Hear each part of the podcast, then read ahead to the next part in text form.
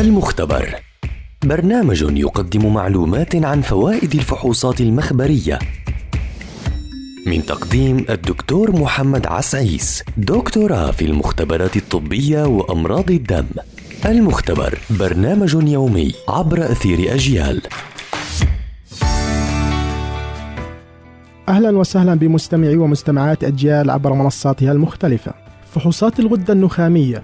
تقع الغدة النخامية في قاعدة الدماغ، وهي غدة صغيرة بحجم حبة الفاصوليا، وتنقسم إلى قسم أمامي وآخر خلفي، لكل منهما هرمونات خاصة، فيما يأتي التفاصيل. هرمونات الجزء الأمامي من الغدة النخامية: أولا هرمون النمو، يساعد هذا الهرمون على النمو وتجديد الخلايا، ويستهدف العظام والعضلات خصوصا.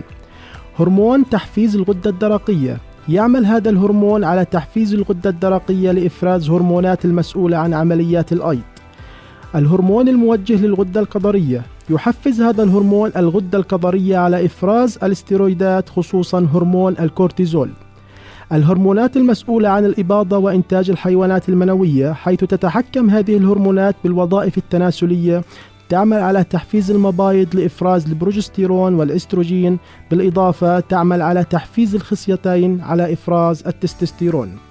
أيضا تفرز الجزء الأمامي من الغدة النخامية هرمون يسمى البرولاكتين، حيث يساعد هذا الهرمون على إفراز الحليب عند النساء المرضعات. أيضا يتم إفراز الأندروفين، حيث يساعد هذا الهرمون على تسكين الألم، كما أنه مسؤول عن بعض مراكز المتعة والسعادة في الدماغ.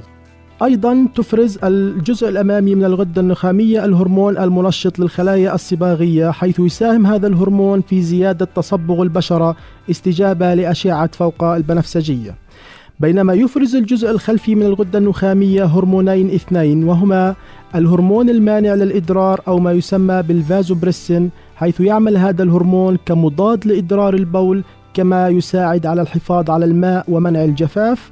أيضا يفرز هرمون يسمى الإكسيتوسين، يساعد هذا الهرمون على زيادة إدرار الحليب، كما ويساعد على انقباض عضلات الرحم أثناء الولادة.